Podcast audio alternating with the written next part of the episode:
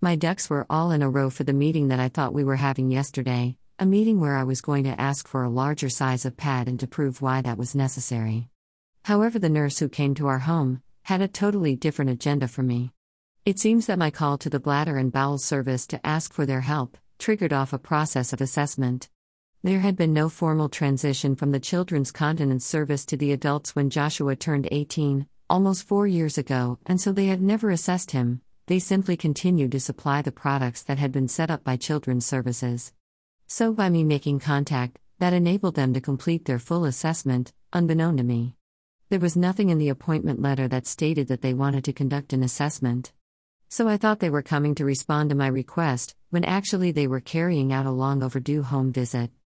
I spent all morning tidying up for the home visit, and I bathed Joshua and washed his hair, so by 1 p.m. we were in good shape ready for our visitor.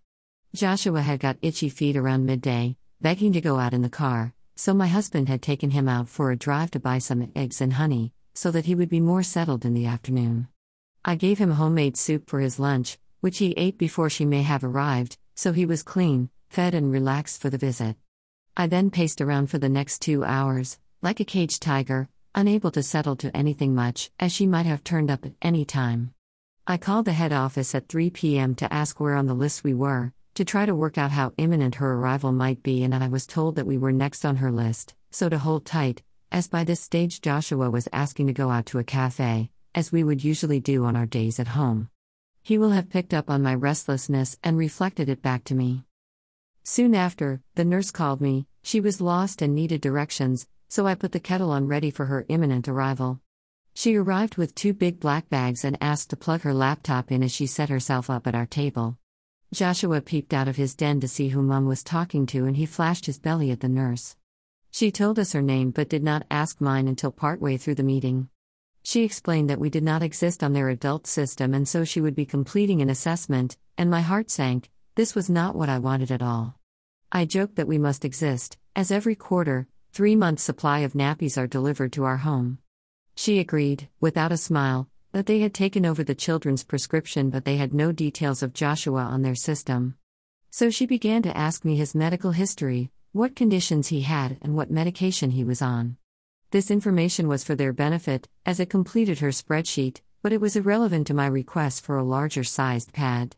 I decided to cooperate, thinking that eventually we would get to my point, even though these details are widely known by the NHS already. The form completion took around an hour, with Joshua breezing in and out, bored by the whole process as she tried to ask him what his hobbies were. What possible relevance could that have, even if he could have answered her? Then finally she asked for the bag that I had prepared of the last 24 hours of used nappies, and she got out her own set of digital scales, so that she could weigh the amount of urine that they had absorbed. She then told me that they had not been used to their full absorbency, so her manager would knock us down an absorbency level. So what is currently our thinner daytime product will become our nighttime one, and the daytime pad will be thinner again. I queried that due to the number of leaks that we have been experiencing, but she dismissed that as being because he was wearing the wrong size. Hallelujah, so she had listened to my problem after all. So it seems that I have been changing him too soon, that the nighttime pads, for example, are capable of holding up to a liter of liquid, and yet based on the one she weighed, I had changed him before it reached its capacity. Still reeling from that bombshell, that he should be left sitting in a wet pad even longer, then she told me that the daily allocation for adults was 3 pads per day. Joshua currently receives 3 daytime pads and 1 bedtime one per day, so he has been getting one too many. So she said that she would try to get me 4 in the future, but we would probably only be able to receive 3. I told her that after seizures, Joshua has several loose bowel movements and we could use 5 pads in an hour, let alone a day, so that an average of 3 would be inadequate. Then the final bombshell before she left: our local authority has a contract with Tena, not ID, which is the brand that we have found works best for Joshua. So they would need to move us over to Tena. My face must have dropped at this stage, as I calmly told her that years ago, we had been asked to trial all sorts of different Tena products to find one that fitted and did not leak. It was only after almost a year of these trials, that when I threatened to take our ordeal public, that I was allowed, as an exception, to have the ID version. I told her that the Tena products we had tried when he was under 18 were little more than 2 sheets of kitchen towel in terms of absorbency. But I agreed to try them, conceding that they must have improved since then.